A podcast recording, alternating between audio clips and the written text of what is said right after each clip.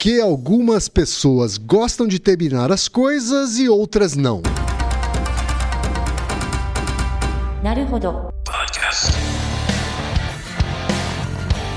Bem-vindo ao Naruhodô, podcast para quem tem fome de aprender. Eu sou Ken Fujioka. Eu sou Altair de Souza. E hoje é dia de quê? Ciência e senso comum. Você quer apoiar a ciência? Quer apoiar o pensamento científico? Quer ajudar o Naruhodô a se manter no ar? Ouvir os episódios e espalhar a palavra já é um grande passo. Mas existe um outro jeito. Quem possibilita isso é a Aurelo você escolhe um valor de contribuição mensal e tem acesso a conteúdos exclusivos, conteúdos antecipados e vantagens especiais. Além disso, você pode ter acesso ao nosso grupo fechado no Telegram e conversar comigo, com Altair e com outros apoiadores. Toda vez que você ouvir ou fizer download de um episódio pelo Orelo, vai também estar pingando uns trocadinhos para o nosso projeto. Combinado? Então baixe agora mesmo o app Orelo no endereço orelo.cc ou na sua loja de aplicativos e ajude a fortalecer o conhecimento científico.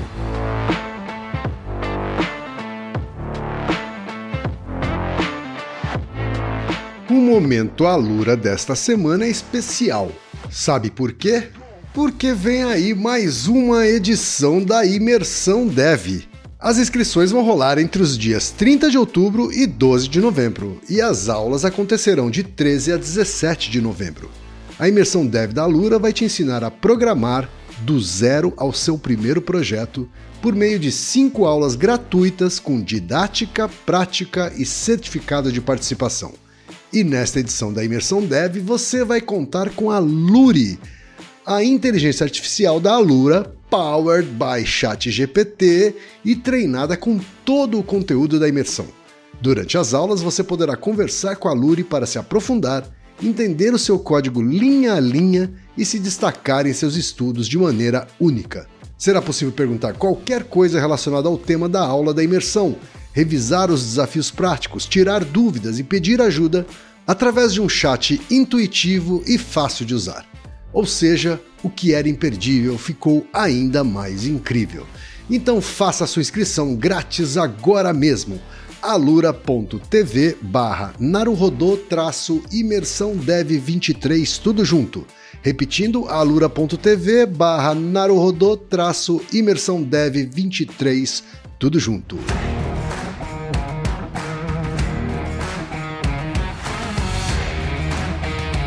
Altaí, temos pergunta de ouvinte, Altaí. Sim, é, é, essa é uma pergunta para quem reparar, quem costuma olhar as referências. É, tem muitas referências e, essa, e esse episódio em particular junta vários episódios anteriores. Tá? Então, o, o, o entendimento desse episódio, se você quiser começar por. Nunca ouviu Naruhodô, é a primeira vez.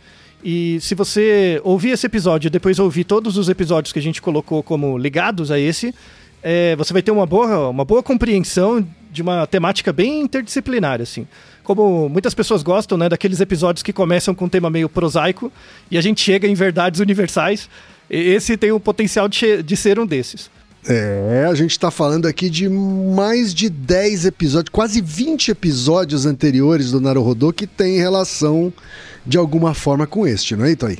Pois é, que é uma pergunta bem prosaica, aliás. É, muita gente vai se identificar e eu fiquei muito feliz com o e-mail deste ouvinte. É, o ouvinte que mandou por e-mail, Daniel Santos Marques, que é de Ponta Grossa, Paraná, mas vive em Belo Horizonte, Minas Gerais. Um abraço para Minas Gerais. Aí, todos os mineiros. E ele diz o seguinte, Altair: Depois de alguns meses de maratona, terminei de escutar todos os episódios do Naruhodô até agora. Para mim foi um objetivo prazeroso porque, como representante comercial, o podcast me acompanhou em diversas viagens de carro pelo interior de Minas Gerais, visitando cidades por aí. Além de aprender muito, tive a enorme satisfação de colocar um check na minha lista de tarefas e objetivos. E é sobre isso que eu queria perguntar.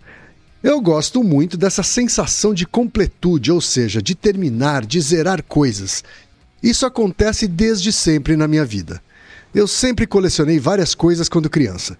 Cresci e hoje tenho vários aplicativos de controle dos produtos culturais que consumo. Zerar os episódios de uma série, uma franquia de filmes ou até mesmo completar tarefas em joguinhos me dão uma grande satisfação. Toda semana eu faço uma lista de coisas que quero realizar ou completar e fico muito satisfeito quando dou um check na enorme to-do list, a lista de afazeres da minha semana. Apesar de ser aficionado por coletar, completar e zerar coisas, não me considero com um distúrbio. Ou será que tenho? Afinal de contas, por que gostamos tanto de completar coisas? Por que o meu cérebro é assim?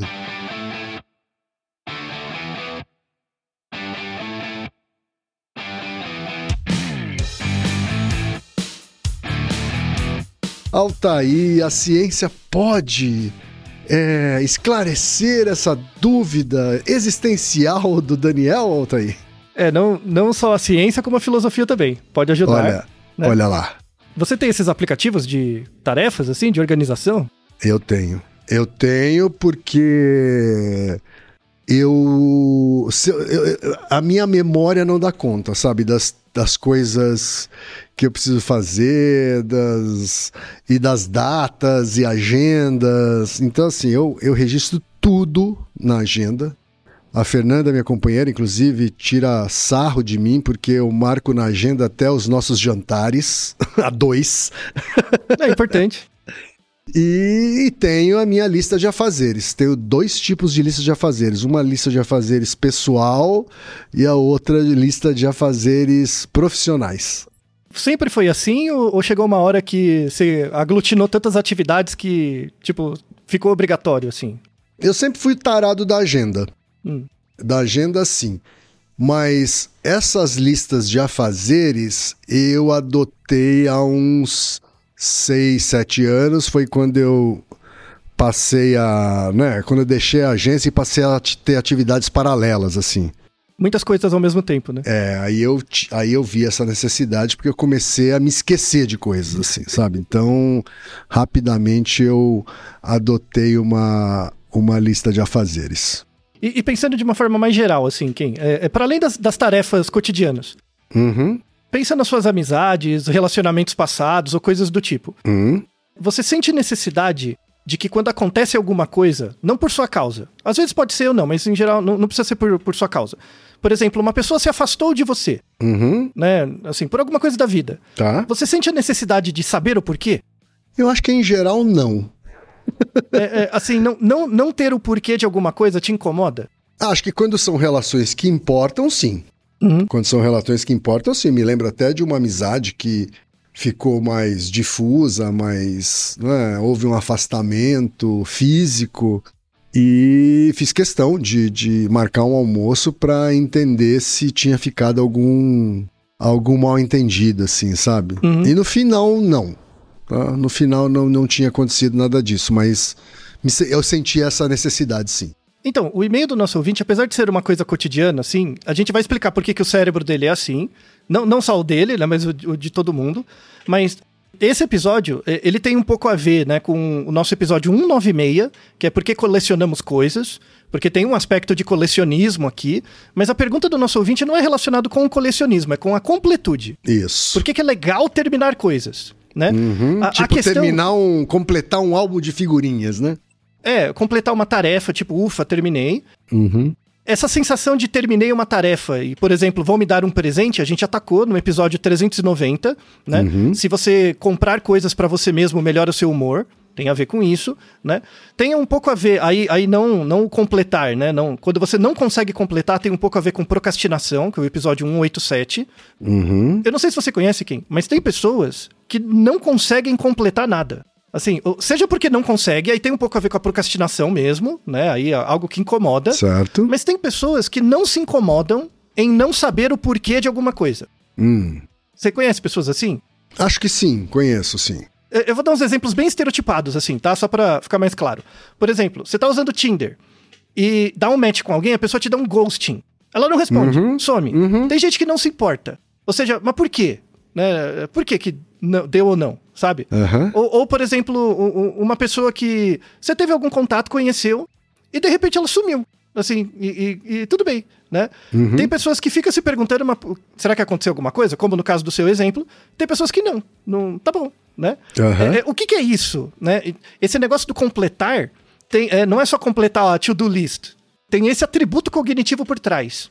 Tá? Certo. Que é um conceito é, que começou nos anos 90, é muito estudado hoje em dia, tem relação com etnocentrismo, com medo da morte, com um monte de coisas, que é chamado need for closure necessidade de fechamento.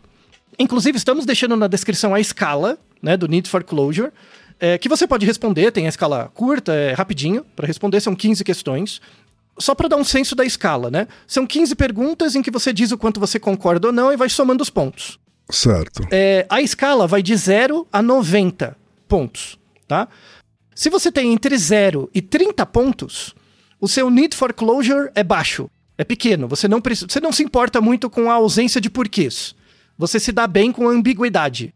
Se você pontua entre 75 e 90 pontos, o seu need for closure é alto, tá? Tá. Mas repare que tem um inter- uma zona cinza grande, que vai de 30 até 75, tá? Então a maior parte das pessoas está no meio. Então você pode ter uma necessidade de fechamento para algumas coisas e não para outras, tá? A maior parte das pessoas é assim.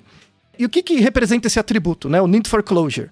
É a necessidade que as pessoas têm por alguma resposta sobre um tópico para evitar confusão e ambiguidade. Tipo, tem pessoas que têm muita dificuldade em lidar com a ambiguidade. Tipo, com a incerteza, sabe? Tipo, ah, eu, não sei, eu não sei, por exemplo, por que, que eu tô fazendo o que eu tô fazendo. Ou, tipo, uma, um- uma coisa acabou, né? E, e por quê? Por que, que acabou? Eu preciso de uma resposta, sabe? É claro que uma aplicação muito direta tem para relacionamento. Tem pessoas que acabam o relacionamento e não tá nem aí. Tem pessoas que acabam e ficam caçando um porquê, né? Certo. É, é, mas isso não se aplica só a relacionamento, na verdade é a menor parte. Se aplica a várias coisas. Por exemplo, por que, que você escolheu o seu curso de graduação? Tem pessoas que precisam de uma justificativa. Tipo, não, eu escolhi por causa de ABC. Tem pessoas que não se importam. Então, por exemplo, por que, que eu escolhi meu curso de graduação? Eu tirei na moeda. Eu não tenho need for closure para isso. Sim. Mas talvez você tenha, não sei, sabe? Quando você vai justificar para você mesmo. Então, assim, a mesma pessoa pode ter need for closure pra- para algumas coisas e não para outras. Tá. Isso que é importante, tá? Tá. E, e é interessante que essa, essa, esse esse atributo cognitivo recente, né, o need for closure, começou nos anos 90 a ser estudado, aparece nas coisas mais simples. Por exemplo, quem? Você, você já conheceu uma pessoa que toda vez que ela come, ela almoça ou janta, ela sempre deixa um resto de comida no prato? Uhum. Você já conheceu? Ela não consegue comer tudo. Sim. Tem a ver com isso, tá? Ou, por exemplo, a pessoa bebe um copo de água, sempre deixa um resto. E isso eu imagino que seja inconsciente, assim. Completamente. Não, não, é, é inconsciente. É inconsciente. Mas, é- mas você repara, sabe, você de fora. Sim. Né, que você começa a conviver, você repara, por quê? Por que, que não toma tudo? Ainda mais pensando no oriental, né? Tipo, por que vai fazer um motainai? Não é verdade? Isso, Né? isso. É, então. É um desperdício. É, então, vai fazer o desperdício do negócio? Não pode. O need for closure aparece em coisas muito simples, muito cotidianas. Isso reflete um pouco um funcionamento mesmo, de como a pessoa funciona, tá? É um termo muito interessante da psicologia social, que tem aplicações em várias áreas. Por isso que é um conceito legal de ser explicado, e é porque, o que está atrás, por trás, do nosso amigo aqui, nosso ouvinte, gostar tanto de completar coisas. Provavelmente em relação às atividades de trabalho dele e tal, ele deve ter um, um need for closure alto. Para completar as tarefas, Então, é joguinhos. isso que eu ia perguntar isso. O need for closure é uma coisa que todos nós temos, Sim, é um mecanismo aí do cérebro que todos nós temos, mas que alguns têm é, é, num nível mais elevado e outros num, num nível menos elevado. É isso? exatamente. É, tem muita gente. A, a- a discussão ainda é em aberto, mas tem muita gente que associa, por exemplo, não chama de traço de personalidade, mas é uma característica comportamental. Certo. Então, quando a pessoa se comporta, ela, ela busca resolver problemas para evitar a ambiguidade. Tipo, eu quero entender por A mais B por que, que aconteceu as coisas. Tem pessoas que não, que resolvem, passa pra frente, toca e não se preocupa muito com o porquê das coisas de verdade. Tá? Abre mais espaço para ambiguidade. Lida melhor com a ambiguidade. Tá? Isso não tem nada a ver com idade, por Nada. exemplo. Tá. Não, não. Claro que quando é criança, é, o mundo depende muito pouco de você, né? Você que responde ao mundo. Então, a necessidade do need for closure é criada. Certo. Assim, é desenvolvida. Há uma discussão na literatura se isso é ligado a uma personalidade, ou seja, tem uma coisa intrínseca, ou de fato depende da, da socialização. Tá? Porque tem um componente cultural importante também no Need for Closure. Certo. Vamos falar de alguns experimentos, assim, né? Então, é, é, lembrando, né? A escala de 0 a 30 pontos é baixo, de 75 a 90 é alta, e aí tem os intermediários. Então, tem muitos estudos pegando os, os extremos, né? O, baixo com o alto, né? E aí, as um, um disclaimer aqui, é, não tem melhor e pior. tem situações em que te- quem tem baixo need for closure vai melhor, tem situações que quem tem alto vai melhor. Tá? Então, o- o legal é entender isso, essa dinâmica. E o objetivo último é você perceber como que funciona esse need for, need for closure para pensar você mesmo. Como você funciona, né? É, é- é bem interessante mesmo. Tem aplicações organizacionais, inclusive, né? É para isso. Por exemplo, quem, ó, como agora você trabalha com, com sprints, né? Com atividades que tem pessoas diferentes, com estilos diferentes, né? É, e aí você tem várias atividades. Por exemplo, quando você pensa as, ati- as pequenas atividades durante a semana lá, o que quer que seja, não tem atividades que você tem que chegar numa resposta única. Sim. O objetivo, depois de um tempo, é chegar numa resposta única. Tem atividades que você pode dar várias respostas. Você já chegou a reparar que quando tem uma atividade única, isso incomoda mais algumas pessoas do que outras? E quando tem várias respostas possíveis, incomoda algumas pessoas e não outras? Hum, Se você não reparou, é uma coisa legal de reparar, porque é diretamente relacionado com o need for closure. nunca prestei exatamente atenção nisso, mas vou passar a prestar. Isso, é, é, é muito legal, porque assim, como, como você é, é, emprega pessoas por período curto de tempo, não faz muita diferença. Mas se você pensa numa empresa organizacional, a- a- é algo que ajuda, por exemplo, essa escala. Por exemplo, tem um experimento, né, é, muito legal, que eles fizeram assim, eles pegaram um conjunto de pessoas, 115 pessoas, e aí tinha as pessoas com alto need for closure e baixo need for closure, aplicaram a escala tal, e aí eles deram um tablet para a pessoa. E nesse tablet tinha cubinhos, tinha 25 cubinhos, e todos os cubinhos eram cinzas, tá? E aí, se você clicasse no cubo, era um- uma, uma telinha touch, se você clicasse no cubo, ou ele virava azul, ou ele virava amarelo, tá? Então, cada cubo tinha uma cor. Você tinha que bater nele para descobrir, tá? E aí, a ideia era a seguinte, você ia batendo nos cubos, até chegar um ponto que você conseguia responder com confiança se tinha mais cubo azul ou amarelo. Então eram todos cinzas, você ia lá batendo, um, dois, três, quatro, e chegava uma hora, não, eu acho que a maior parte é azul, ou eu acho que é amarelo. Tá. Tudo bem? É- essa é a ideia, tá? Tá. Aí, aí tinham dois tipos de jogos, né? A tarefa Mas era é a um, mesma. é um chute isso. É um chute. É um não- chute. É, você não vai chegar a pegar todos, Tá. tá? Mas você ia lá batendo, chegava uma hora, é, ó, eu acho que a maioria é azul, ou a, ma- maioria é amarelo, tá? Um grupo de pessoas fez um jogo que era assim, você ganhava 100 pontos, né? É, é, você lá começava a clicar nos cubinhos, se você acertasse, de fato tinha mais azul ou mais amarelo, você ganhava 100 pontos. Tá bom. Se você errasse, você perdia 100. Tá? É- Era Certo. isso. Tá? Uhum. Isso é um estilo de jogo. O outro estilo, ou seja, era uma resposta binária. Ou você acerta e ganha, ou você é, erra e perde. Tá. O segundo jogo, você começava com 250 pontos, e aí cada, cada cubo que você clica, você ia perdendo pontos. Tá bom. Ou seja, quanto mais cubos você digitava, menos, menos pontos você ganhava. Uhum. E aí você tinha que chutar. Se você chutasse errado, você perdia mais 100. Além disso. Tá. Tá. Então a ideia era você acabar com menos pontos possíveis. Tá? Então no primeiro jogo era binário. Ou acerta ou erra, ou ganha ou perde. No segundo, você tinha o ganho e ia perdendo paulatinamente pontinhos. Certo. Tá? Seja pelo número de cubos, seja pela perda, né? Por, por errar. Tá? E aí o que, que acontece? Você tinha dois grupos, né? As pessoas com alto need for closure e baixo need for closure. Né?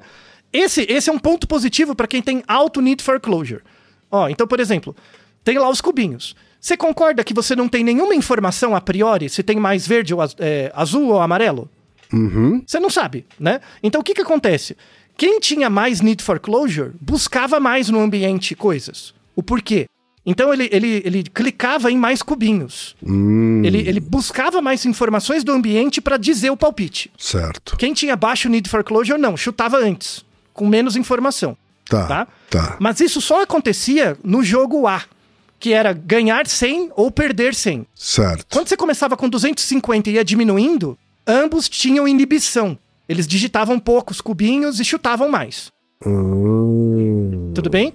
tá. Então, o que, assim- que você conclui disso? Então, uma característica importante de quem tem alto need for closure é que a pessoa busca uma resposta, Uhum. né, para fechar. Sim. Como, co- como ela busca uma resposta, ela estuda mais o ambiente. Tá. Ou seja, tá? Mas em apenas em situações onde não tem uma informação a priori. Então tem, tem uma tarefa, eu não tenho nenhum conhecimento anterior da tarefa. Quem tem alto need for closure fica procurando mais, estuda mais. Sabe? Demora mais, procurando, estudando, entendendo, Pra quando der uma resposta, é a resposta mais fechada possível. Entendi. Tudo bem? Então esse é o lado positivo de ter alto need for closure. Tá? Você estuda o ambiente, pensa, presta atenção, né? Até achar a resposta. Tá bom? Tá bom. Qual é o lado negativo de ter alto need for closure? É quando você tem informação a priori. Então, por exemplo, você vai fazer um jogo que você tem informação a priori. Você já conhece a regra do jogo. Você vai ter uma motivação para responder de forma mais estereotipada. Percebe? Uhum. Então, a, a- a questão da pessoa com, alto, com alta necessidade de completar coisas, né? Não é que ela quer responder rápido. É, a angústia dela, a ansiedade dela, não é para responder rápido, é para não saber. A pessoa que tem alto need for closure, ela, ela não gosta de não saber.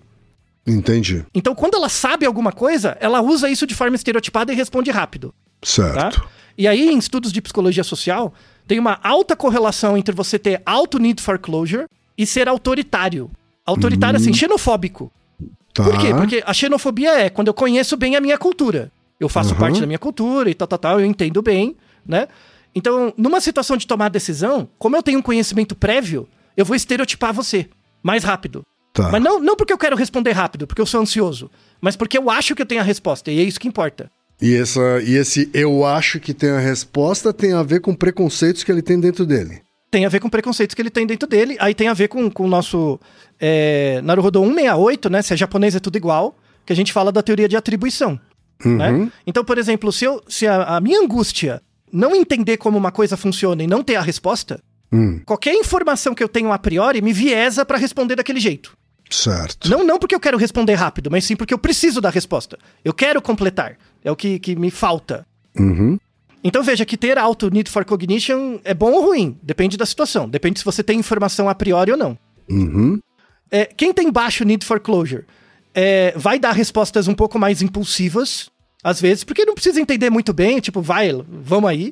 Uhum. Mas é uma pessoa menos suscetível a viés. Então ela é menos suscetível ao comportamento preconceituoso. Certo. Pessoa com baixo é, é need for closure. Ela pensa mais nas respostas, né? É, e ela não, ela não tenta dar uma resposta apressada. Porque assim, ah, se eu não sei a resposta, eu não vou ficar acelerando, né? Eu, é, numa situação de ambiguidade, a pessoa é, é- é mais controlada. Quem tem baixo need for closure. Numa situação de ambiguidade, ela espera mais, ela demora mais para responder, né? Então, nesse sentido, ela, ela lida melhor com os vieses. Tá. Tá? Só que, por um, por um outro lado, como eu lido bem com a ambiguidade, quando eu não tenho a resposta, eu deixo passar. Mas você concorda que eu perco uma oportunidade? Sim. Então, eu vou dar um exemplo também estereotipado, porque de relacionamento acaba sendo mais fácil. É, é, pensa o Tinder, por exemplo, né? Eu dei um like com alguém, a pessoa não respondeu mais. Você troca duas mensagens, a pessoa não respondeu mais, né? Quem tem alto need for eh, closure vai ficar pensando, poxa, será que sou eu? Será que aconteceu, né? Fiz alguma coisa errada? Isso. Aí a pessoa, tipo, é, ou ela cai no estereótipo, Aham. né? E aí ela vira red pill, essas porcaria aí, né? Porque é, ela baseia numa quantidade pequena de informação. Ou quando ela tem baixo é, need for closure, ela vai falar, tá bom, né? Mas você concorda que, como ela não busca algum porquê, ela pode estar perdendo uma oportunidade de aprender alguma coisa? Sim. Tem esse lado também, né? Claro, porque teve uma atitude mais passiva, vamos dizer assim. né? Isso, exatamente, é mais passivo, né? Então você se sente meio que. é, ah, tudo bem, você passa pra frente e acaba não aprendendo tanto com as experiências. Uhum. Então quem tem o, o, o need for closure muito baixo acaba não apre- aprendendo com as experiências que vive, né? Tem uma dissociação entre o que a pessoa fala e o que ela faz. É Certo. separado. Uhum. Quem tem o, o- need for closure muito alto vai estereotipar. Certo. Porque a situação de ambiguidade eu quero resolver a ambiguidade. Então, ah, é porque é é red pill, sei lá o quê, né? Inventa qualquer coisa. Percebe que os extremos dá ruim, né? Os Sim. extremos dá ruim pra cada lado. Sim. Tem um outro artigo muito interessante que, que mostra isso no ambiente organizacional. Eles avaliaram o need for, need for closure dos chefes e dos empregados. Então eu tenho um time de pessoas. O que, que seria, entre aspas, um chefe com baixo need for closure? É um chefe que gera mais autonomia. Ele larga as coisas na sua mão. Ó, não me importa muito como você faz, desde que você faça. Ou seja, eu lido com a incerteza de que eu não sei como você vai fazer. É um cara que delega mais Tá. né? Ele acompanha mais de longe, ele, ele lida melhor com a incerteza. Esse é o baixo need for closure, tá? O alto need for closure é o assertivo. Ele vai ficar acompanhando, né? E ele vai perguntar, por que, que você está fazendo o que você está fazendo? Sabe? Ele vai... É mais assertivo. Certo. Esse artigo mostra de um jeito bem, bem interessante, assim, que é bom quando o estilo do chefe do empregado casa. É do mesmo tipo. Então, baixo need for closure precisa também do funcionário com baixo need for closure. Né? Então, ah, se você me dá autonomia, eu lido com a incerteza e você também lida com a incerteza, dá tudo certo. Certo. Então, né? né? O, o cara que precisa de feedback sempre precisa do cara que controla, ou que é assertivo. Uhum. Então acaba sendo uma boa, uma boa métrica para em ambiente organizacional para ver clima organizacional, né? Para ver a convergência e tal. Então é bem, é bem interessante, né? Nas relações de trabalho, né? O quanto que eu preciso da justificativa das coisas para entender, o quanto que eu confio mais em você, né? Eu confio mais no que você faz do que do que você fala, né? Então isso são estilos mesmo, tá? É, é, lembrando que tem um caráter cultural também. Não parece que, que é uma coisa de personalidade, que a pessoa nasce assim. É muito ligado ao histórico de aprendizagem. Tá. Essa característica do Need for Closure, ela tem a ver com um nível de curiosidade também que uma pessoa tem? Então, não. Hum, Porque, é, é, porque o nível de curiosidade é o mesmo, mas a maneira como a pessoa usa é diferente. tá. E aí volta, né? Quando você tem um problema com informação prévia ou sem. Se eu tenho um problema pra resolver e eu não tenho nenhum conhecimento anterior, Uhum. o cara com alto need for closure é mais curioso. Certo. Ele vai procurar mais e tal, né? Quando a informação tem um conhecimento anterior e ela é ambígua, você pode dar várias respostas. O baixo need for closure é mais criativo. Tá. Então, você percebe que a criatividade não tá na pessoa, tá no jogo, tá na, na- na dinâmica. É muito interessante. E aí é uma outra coisa pra você prestar atenção.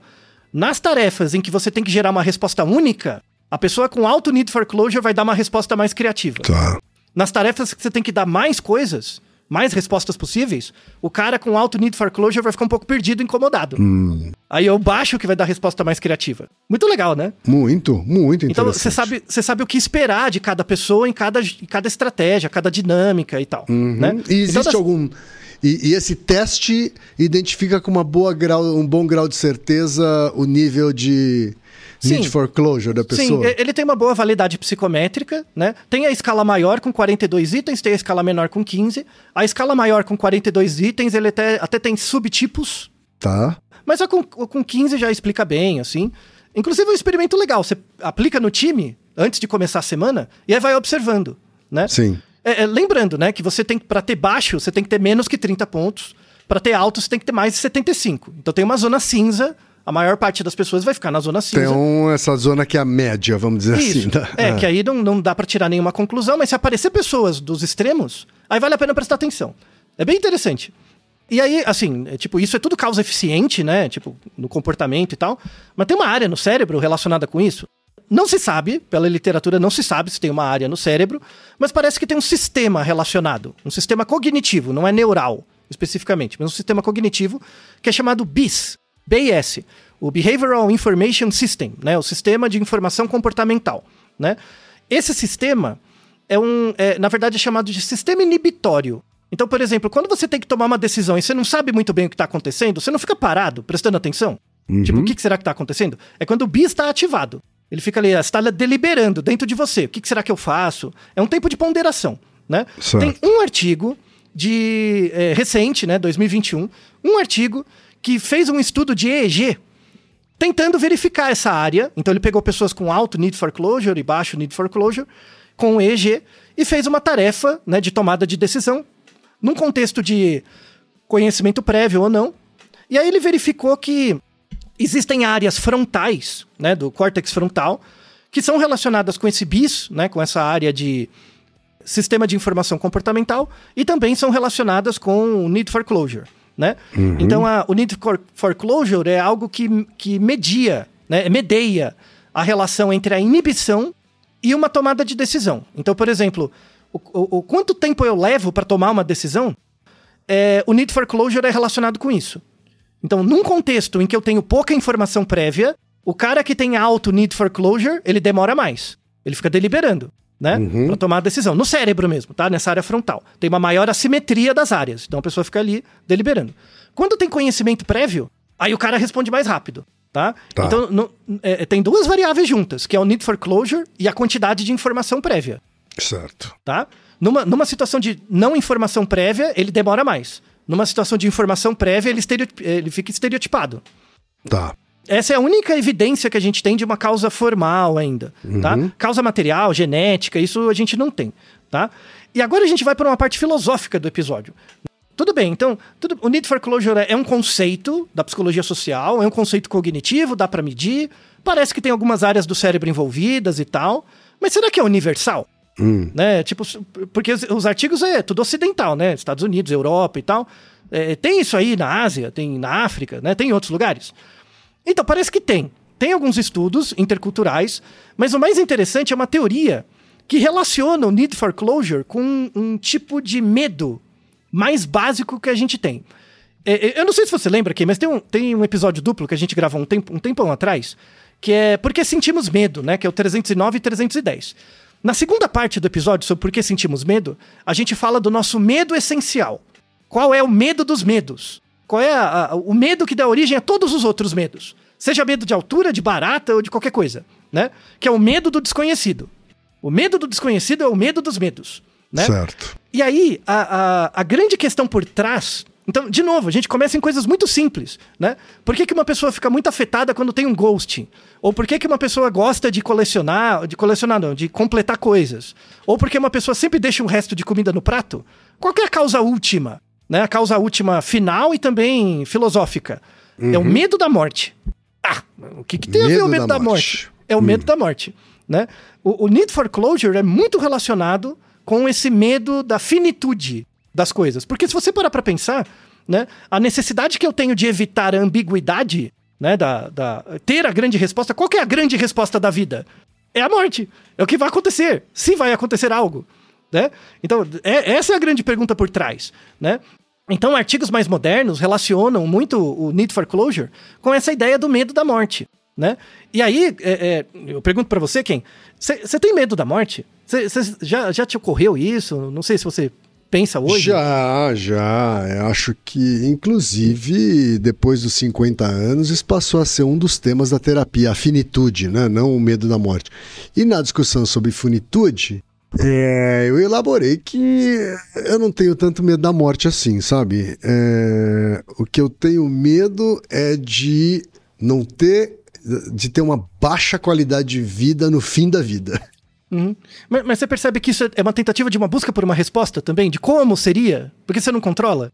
Total, totalmente. É, então, pode, pode cair um totalmente. meteoro, pode ser atropelado, né? Pode ser qualquer Aham. coisa. Sim, né? sim. Mas eu deixar de existir é, é uma coisa que já me preocupou menos e começa a me preocupar mais quando eu passo a ter pessoas que dependem de mim em algum sentido, né? Uhum. Então, é- é- aí você vê como o need for closure muda, Uhum. né? Essa, essa relação, a busca de uma resposta, a busca, por exemplo, se eu sei que eu vou morrer daqui a uma semana, você consegue planejar alguma coisa, Uhum. deixar algo. Sim. O, o objetivo não é morrer ou não, é o que você deixa. Sim. Né? É- é- isso é muito interessante. Isso, isso é a necessidade do need for closure, né? É a origem mesmo do, do termo. Uhum. E aí é a oportunidade, agradeço a pergunta do nosso ouvinte, a oportunidade de falar de um dos meus antropólogos favoritos, né? Junto com a Margaret Mead e o, e o Marcel Mauss, que é o Ernest Becker. Não, não sei se você nunca ouviu falar desse cara. Ernest Becker é, o- meu Deus, que, que cara foda, né? Ele foi expulso de umas três universidades porque ele defendia os alunos, a- a- a- as questões histórico-culturais, ele era contra a cultura, o negócio... O cara é fantástico. Morreu muito Aham. cedo, né? Ele morreu com menos de 50 anos, de um câncer super agressivo, de cólon, assim, tipo, descobriu e morreu. É engraçado porque ele lutou na, na Segunda Guerra como soldado de infantaria e ele ajudou a, libertar um campo de concentração, no- na bala mesmo, né? E aí ele voltou, é, foi professor nos Estados Unidos, né? De, na, ele começou como antropólogo, dando de aula, aula de antropologia para medicina. Você acha que ia dar bom? Ah, claro que não, né? Aí ele foi expulso, aí ele foi pra Europa, deu aula lá, aí ele voltou para os Estados Unidos, deu aula na psicologia, Aham. também foi expulso, né? Mas a- a- a- a- aí ele deu aula em Princeton, eu acho. E eu não lembro se era Princeton. é, mas não importa. Quando ele voltou para dar aula de novo, as aulas dele eram muito teatrais. Assim, ele tinha, ele tinha um esquema de aula fantástico, né? Quando, quando a universidade, tipo, expulsou ele, né? é, os alunos fizeram uma vaquinha para pagar o salário dele. Porque queria que ele continuasse dando aula, sabe? E, e aí ele, ele, ele, antropólogo, né? Ele tem um trabalho, uma pesquisa antropológica, é, é, que ele tem um conceito que chama teoria da gestão do terror. E aí ele, ele tem um, um estudo antropológico, né, em algumas culturas, sobre a morte. Né? E aí ele ganhou o prêmio Pulitzer dois meses depois da morte com um livro, um dos meus livros. Assim, eu reli ele recentemente. Quando você. O livro pareceu outro livro, porque eu estava diferente, né? Um livro fantástico, chamado Negação da Morte, Denial of Death, 1974. Ó, eu, dificilmente eu, eu, eu falo para as pessoas assim, ó, lê esse, esse texto da, que está na descrição, mas esse, leia. Tá? Inclusive, uhum. estou, é, é, isso foi uma semana, uns 10 dias antes da morte dele. É, deixei um link com uma reportagem com Ernest Becker, em que ele deu uma reportagem no leito de morte para a Psychology Today, né? Uhum. Uma reportagem exatamente sobre a teoria dele. Assim, e, inclusive eu quero, eu, eu vou fazer uma, uma tradução direta rápida da primeira frase da, da entrevista, né? Tá. Que é a primeira fala dele, abre aspas. Você está me encontrando aqui numa situação extrema. Esse é um teste de tudo que eu escrevi sobre morte. E agora é a chance de mostrar como alguém morre, né? A, a atitude que deve ser tomada. É, se você, se alguém numa, numa forma é, humana e, e, de forma digna, qual, qual tipo de pensamento você é circundado e como alguém deve aceitar a morte. É uma pessoa admirável. Admirável, a reportagem muito legal de ser lida e tal. E aí o que, que ele fala? Qual é a relação do, do Need for Closure com isso, né? Uh, ele, ele coloca que, a, que, o grande medo que a gente tem é o, o medo da morte, né? Porque nós somos um, um, dos únicos, um dos poucos organismos. Na verdade, a gente não sabe se a gente é o único organismo que tem medo da morte. Mas a gente é o único organismo que se importa com o fato da gente ser tão irrelevante quanto qualquer outro organismo. Então, assim, hum. o medo da morte a gente não sabe se é unicamente humano. Tá? Tem, ainda não, não é 100% escrito na pedra. Mas uma coisa que é un, inerentemente humana, nós somos o único organismo que se incomoda em ser irrelevante. Porque a gente é. Uhum. A gente é uhum. irrelevante. A gente não, não vale nada, tá? E de fato, de fato, né? E ele mostra que isso é universal.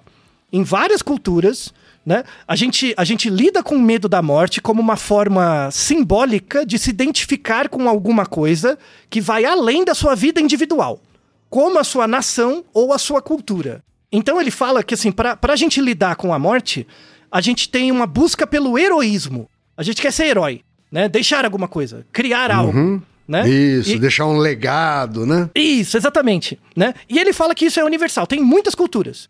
Tá. Né? Então, é, isso é um, um mecanismo de reação. É, é, o need for closure que todos nós temos. O need for closure de todo, todos nós é se deparar com a finitude, ter consciência dela e, e criar estratégias para buscar essa resposta final. Tá? Pessoas uhum. com baixo need for closure, ou elas não se importam, ah, vou viver o dia, um dia de cada vez e tá bom, né? Ou elas paralisam. Tem pessoa que paralisa e aí não consegue viver a vida direito. Né? Hum. E aí tem uma frase, inclusive, muito bonita desse artigo que viu o, o Need for Closure no EEG, né? Uma frase final, assim, da conclusão, que é muito bonito, que é, é, é o seguinte, abre aspas. Nossos achados representam a primeira evidência neural, né, até onde a gente conhece, de uma questão existencial irônica que movimenta um sistema motivacional ancestral, orientado passivamente para evitar a punição do ambiente, que seria a punição da morte. E aí ele coloca uma frase final muito bonita assim: por simbolicamente evitar a punição da morte, as pessoas na realidade obtêm a punição de uma vida que elas não merecem viver, né?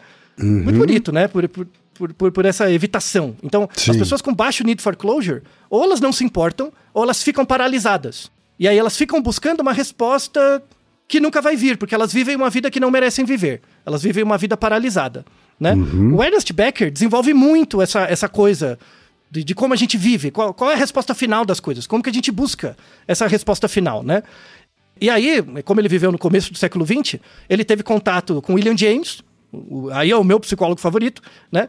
Que ele fala, né, da, que a vida é um tratado do heroísmo. Como que as pessoas criam esse senso de herói, né, delas, para uhum. suplantar esse medo e, e essa aversão da morte, né? Então, toda, o William James coloca, né, que toda pessoa precisa ser um objeto de valor primário, um contribuinte heróico para o destino do homem. Sabe? É, é a tentativa. Né? Você não vai conseguir, mas é a tentativa. E aí, tem, aí os filósofos batem em cima, que é uma loucura. O, o, Schopenhauer fala disso, né? Claro, a gente tem o Naruhodo 161, né? Inclusive no, no Mundo sobre como Vontade e Representação, ele fala disso, que essa busca pela, pelo medo da morte é inútil, você vai morrer de qualquer jeito, então o que, que você tá esperando, sabe? Tipo, não, né? Tem o Kierkegaard também, né? O Naruhodo 397 sobre tédio, que ele fala que o medo da morte é a grande angústia essencial, né? Relacionada com o mistério da, da vida, né? E aí o, o Ernest Beck dá uma organizada nisso, né? Ele, ele coloca assim, quais, quais são os tipos de medo da morte? Né? Quais, quais são os tipos, que tipos de resposta a gente busca? A primeira resposta existencial que a gente busca é lidar com a tragédia. Então, por quê? Porque o mundo é trágico. O, o, mundo em si, o mundo natural, não é o mundo dos homens. O mundo natural tem desgraça, o bicho come o outro, tem raio, maremoto. Se a gente não tivesse as cidades, as sociedades, a vida seria muito terrível. A gente morreria muito cedo. Você sabe disso, quem? Sim. Provavelmente a gente não estaria aqui, né? Então o mundo é inerentemente trágico. Você tem que lidar com isso. Outra coisa é a grandiosidade. Do mesmo jeito que o mundo é trágico, ele é grandioso. Ele é muito maior que você. Você pensa o universo, as coisas. Você não é nada, né? É um grão de areia. Talvez nem isso. Né? Então essa é a segunda grande dificuldade. E a terceira grande dificuldade é o mistério. Ele é misterioso. Por quê? Porque você nasceu com um monte de coisa acontecendo e você morre com um monte de coisa acontecendo. Então, você- mesmo que você encontre uma resposta, é uma resposta parcial. Porque a dinâmica do tempo é muito maior Sim. né? Então, a nossa vontade de encontrar uma resposta última, o nosso grande need for closure, o fechamento final da vida, é relacionado com três dificuldades: a tragédia do mundo, a grandiosidade do mundo e o mistério do mundo. Né? O mistério do mundo é tratado muito pelo Kierkegaard, é a angústia essencial. Eu me sinto angustiado porque o mundo é extremamente misterioso. O espaço, o fundo do mar, o que quer que seja, né? A tragédia é o Schopenhauer que ataca, o mundo é trágico, azar o seu, e é isso aí, né? Então a única coisa que você tem que contemplar como um mero ser insignificante é a beleza do mundo, e aí ele fala do mundo como vontade de representação, né? Da, da noção de belo, de estimulante de sublime, isso é o jeito de lidar com a tragédia do mundo. Filosofia é um negócio foda, né, Ken? Não é bacana? Né? Puxa, que beleza. Doideira, doideira. É, então, e aí o, o Ernest Becker completa isso. Ele fala, não, tudo bem, tem essa parte, então é, o, o medo da morte, né, é, tem essa dimensão trágica, grandiosa e misteriosa, né? Beleza. Mas, mas como é que a gente tenta resolver? Como é que a gente lida com isso, com, com essa, essa busca final, para o completar final, né? Se você pensar, se você pensar a sua vida inteira, quando ela se completa é quando você morre. Todo mundo vai saber como foi sua vida, menos você mesmo. Já parou pra pensar nisso? Isso é muito Sim. sartriano, né? Sim. Muito sartriano, tá? E aí ele fala, tipo, o, o- como que a gente tenta resolver isso, né? Essa, essa busca por uma resposta final, o Becker fala. É, tentando ser herói, né? E aí ele coloca é, é, quatro tipos de heroísmo. O heroísmo religioso, o heroísmo cultural, o heroísmo pessoal e o heroísmo real, tá? É, é, todos eles dão problema, tá bom? Não tem, não tem solução final, tá? Esse- esse não é um episódio bad, é, good vibes, tá? Não tem solução final. Então, qual é, o, é, é, qual é a questão do heroísmo religioso? É, o heroísmo religioso é quando você começa a acreditar que você tem um significado para o Criador. Você tem uma importância no mundo. Porque alguém criou o mundo e você tem uma importância, porque você está ali. Certo. Logo, seu papel é ser um bom cristão, é ser um- uma pessoa que segue os ritos, né? É você buscar respostas dentro da religião, dentro da, da atividade de grupo, né? É, você percebe que isso aumenta muito a xenofobia, né? E é, não é à toa que tem gente matando outra só porque religião é diferente. Além da questão histórica, não é verdade? Qualquer exemplo atual é mera coincidência, né? E isso é a busca por heroísmos, né? São heróis diferentes dentro de culturas diferentes, que na, no- na verdade são religiões, né? São heroísmos religiosos que conflitam, Sim. né? E, e, no fundo você não vai encontrar sentido nenhum na sua existência. Ou um sentido muito particular, né? Que na verdade vai implicar na destruição do outro, né? Que sentido é esse? Mas enfim, né? Então o, o- o heroísmo religioso, até o Becker falava nos anos 70, que hoje em dia está em queda. Ele leva o etnocentrismo, ele leva a xenofobia, não é uma boa saída não, tá? Aí depois tem, uma- o, o Ernest Becker previu um bagulho, que é o heroísmo cultural, né? Qual é você, você quem, né? Se você for um herói cultural, o que, que você vai querer ser? Um influencer. Você vai querer ser um exemplo, né? O, o cantor, o jogador de futebol, o ícone, né? Você vai ser um sinal de adoração. Sim. Você- Ar- a- artistas também atingem Tudo. esse. Isso, todas essas coisas aí, de, de influencer, artista, tudo, né? É um sinal de adoração. E, e é muito comum no discurso. Você vê lá, tipo, youtuber, começa a ter uma certa legitimidade, começa a agradecer as pessoas, né? Nossa, muito obrigado por vocês me darem um apoio, tal, tal, tal. Isso é o heroísmo cultural. Certo. A, a- pessoa está buscando um sentido. O objetivo último dela é encontrar uma razão para a vida dela. Só que a vida dela não tem razão. Não tem sentido. É uma razão parcial. né? Que Verdade. implica, no- no- no- às vezes, né? Então, assim, como eu sou muito grato a você porque você me segue, né? E você está me seguindo, cria um mutualismo, né? Cria uma certa simbiose. E aí você acaba seguindo a minha, é, os meus preceitos evangelizadores. E aí a gente pode falar de coach, de homeopata, de médico, todas essas porcaria aí, né? De sacerdotes também, né? Tudo, tudo, tudo isso hoje em dia. E acaba alienando o indivíduo. Né? Acaba alienando o indivíduo. E aquele indivíduo que é o, o- o influencer, né? Qual que é, o, qual que é a- o caminho dele, né? Então eu tenho muitos seguidores. Então a tarefa da minha vida é deixar para o mundo um legado em que eu tenho um talento especial que merece ser compartilhado. Hum, Entende? Eu, sou, eu tenho lá um milhão de seguidores. Então, eu tenho um talento. E quem legitima o meu talento? Vocês, que me seguem. Né? Então, o objetivo é a gente criar uma comunidade para que o meu talento seja colocado no mundo. Essa é a explicação pela qual eu vim ao mundo. Percebe? O negócio circular? Não é interessante? Né? Explica tudo. Eu, eu sou fã do Ernest Becker. Chegamos longe, hein? Chegamos longe. Pois, esse é o grande episódio. need for closure, né? Aham. Você já vê que dá errado também, né? Porque aí você joga as pessoas na alienação, né? A pessoa começa a seguir. Um, um cara é um influencer legal, depois começa a defender coisa política.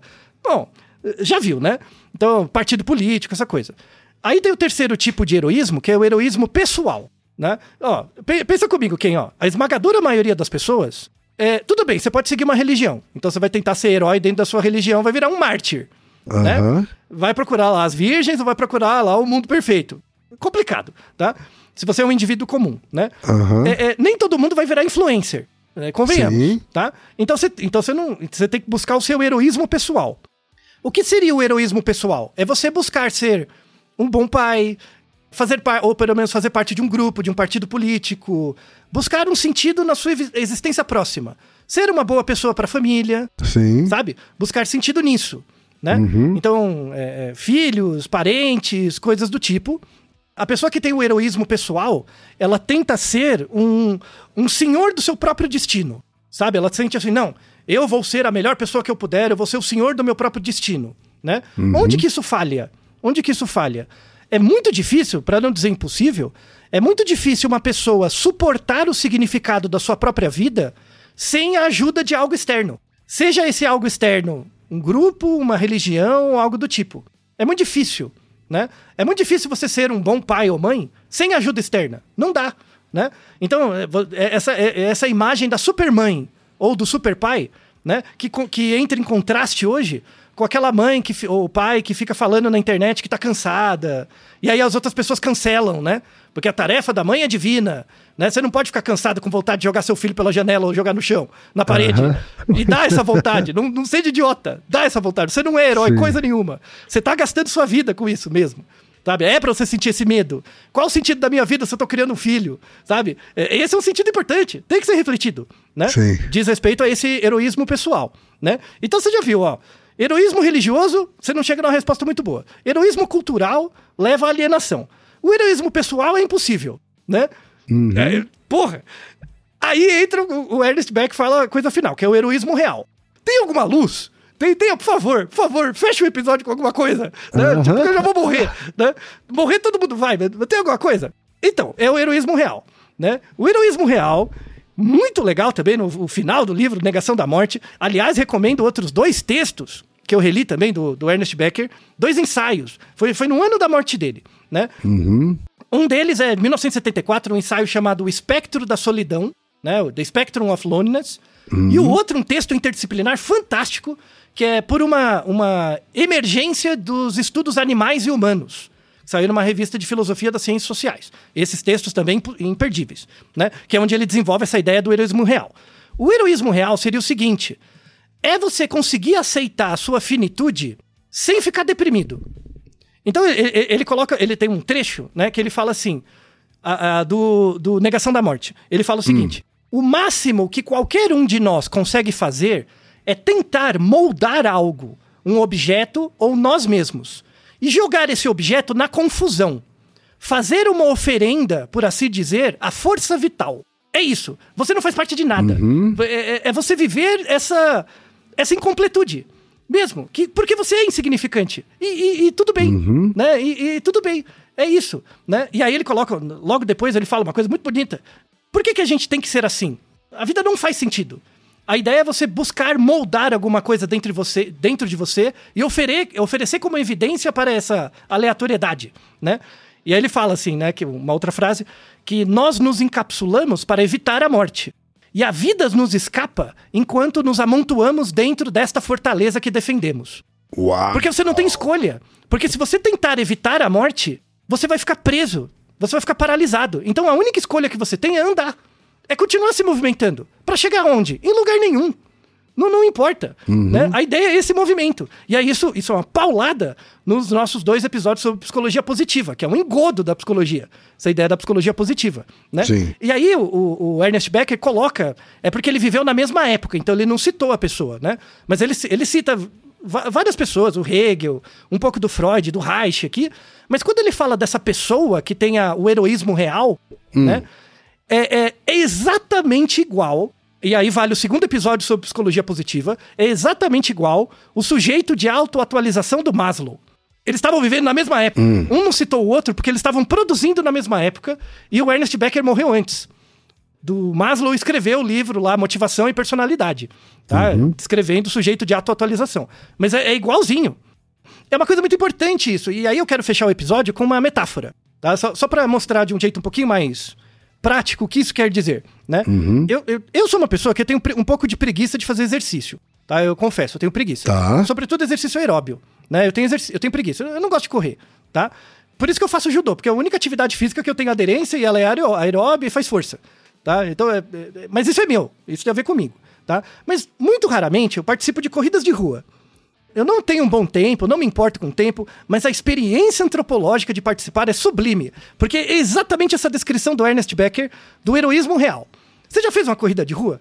Assim, com muitas pessoas? Nunca fiz, Altair. Recomendo, recomendo. Não, não importa. Não, não- Dane-se se você vai correr rápido ou devagar, não, não importa. Aham. Assim, a, a experiência antropológica é assim: vai começar a corrida, né? Aí tá lá todo mundo junto no começo, aí tem aquelas coisas de chip lá, que não importa, você tem um número, né? Tá com a camisetinha, compre a camisetinha pra ficar igual a todo mundo, porque a experiência fica melhor. Aí você começa a correr, né? Quando você corre, a, a ideia, você vai correr, sei lá, 10 quilômetros, você já sabe que você, você é preguiçoso, você não vai correr rápido, né? Então você vai manter um ritmo que você sabe que você vai manter até o final o mesmo ritmo. A ideia é não parar, né? Certo. A, a experiência sublime é essa. Você tá lá correndo, né, devagarzinho e tal, uma galera vai começar a te passar. Uma galera vai começar a passar. Va- Vai, vai. Até o momento que você vê uma infinidade de pessoas na sua frente. Muitas pessoas Sim. na sua frente. Aí você vai começar a ficar com a sensação de que, nossa, eu tô em último. Né? Mas quando você olha pra trás, tem mais pessoas ainda atrás de você. Aham. né? Isso mostra que você é completamente insignificante. Essa é a resposta. que você não vale nada. Você Nada. vai, vai viver, vivenciar de forma concreta a sua insignificância. Isso, isso. E isso leva a uma conclusão muito boa, muito interessante, porque assim, você é insignificante, mas se você não estiver lá, faz diferença. Assim como todo mundo. Então você é necessário, mas não suficiente. Essa é a pegada. Sabe? É, é- é muito. Sim. Essa é a ideia por trás do, do- da noção de heroísmo real do Ernest Becker. É você viver que você é uma pessoa completamente inútil e insignificante. Mas você conta.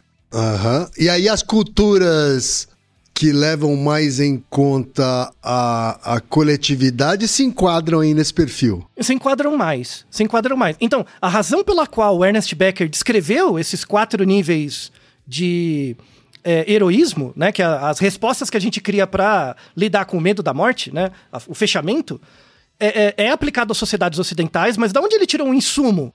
Das sociedades é, ocidentais e originárias. África, Ásia, Polinésia. Então ele fez muitas viagens lá, pesquisou muito, para ele construir uma teoria, porque ele é um antropólogo social. Então ele explica sociedades, né? E ele explicou a sociedade ocidental, Sim. mas utilizando material e experiência de outras sociedades. De né? forma comparativa em relação ao. Oriente, à África. Uhum. Isso, exatamente. Então ele, ele conseguiu esses insumos lá pra mostrar uma coisa, pra dar uma paulada na gente mesmo. Você não vale nada. Você não é porra nenhuma. né? E exatamente por isso você conta. Certo. É por isso que você conta, porque você não é nada. Você só vai virar nada de verdade quando você parar. Se você parar, se você se amedron- amedrontar na, na sua cápsula para evitar a morte, a vida vai escapar de você enquanto você se amontoa dentro da sua fortaleza. Porque Faz você tá todo parado. sentido. Faz todo Não sentido. é legal? Não é Uhum. legal? Isso tem vários correlatos em, em religiões africanas, enfim, disso, que você não pode parar. Uhum. O negócio é o movimento. Sim. Dane-se, bora, bora, bora, bora. É, é essa corrida. Você tá no seu ritmo. O ritmo é só seu. Uhum. Vai ter um monte de gente na sua frente, um monte de gente atrás. Se você não fizer parte da corrida, a corrida acontece? Com certeza. Uhum. Você, vai, você é relevante pra corrida? Não. Mas você faz uma, uma diferença ínfima. Nem que seja os seus átomos. Faz uma diferença í- ínfima. Você é necessário, mas não suficiente. Não é bonito? Você Kim? é necessário, mas não suficiente. Não é essa, essa é a frase desse episódio, hein? Isso, é- esse é o sentido do Need for Closure real, da vida, né? Você não imaginava que a gente ia chegar nisso aí? Hein? Mas não mesmo. Eu, eu tava me lembrando até de um dia que eu tava observando uma fila de formigas em direção ao formigueiro, né? Eles não têm consciência, mas eles ta- as formigas também, cada uma delas é necessária, mas não suficiente. Isso. Então, e, e- qual, qual que é o nosso terror? Por que, que, por que, que a gente é zoado? Porque a gente se preocupa com isso. A formiga não. Uhum. Ela Sim. Uhum. tá fazendo parte dela e aquilo e acabou. A gente tem que parar disso também. A gente vai viver numa Sim. sociedade muito mais fraterna quando a gente parar de se preocupar que a vida vai acabar, a gente não faz, porque a gente não faz diferença, né? Você cria as diferenças nos dias dia a dia, Sim. observando cada dia. Né? É- Essa é a grande mensagem do Ernest Becker e recomendo duas coisas para encerrar o episódio. Uma, leia, leia a reportagem no leito de morte dele, fantástico, um exemplo de vida. Aham. E a outra, assim, é- aí um exemplo é, é- é um subject, né? O subject é um termo da literatura, Aham. assim, da, da teoria linguística, mas é uma fábula genérica que você pode aplicar para várias coisas. Essa, essa mensagem de você ser necessário, mas não insuficiente, é, aí é bem pessoal, tá? É, você assistiu o Rock.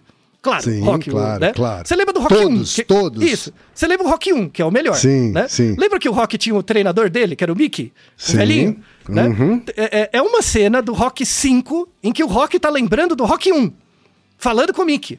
Então é um diálogo deles. Sim. Esse diálogo representa muito bem o que o Ernest Becker quer dizer com, com a- essa coisa do heroísmo real. Tá. Vou, vou deixar para todo mundo é, é, ver no final desse episódio a reportagem, leia a reportagem e veja esse vídeo. Muito bonito. Veja o vídeo, o link está na descrição do episódio. Isso aí.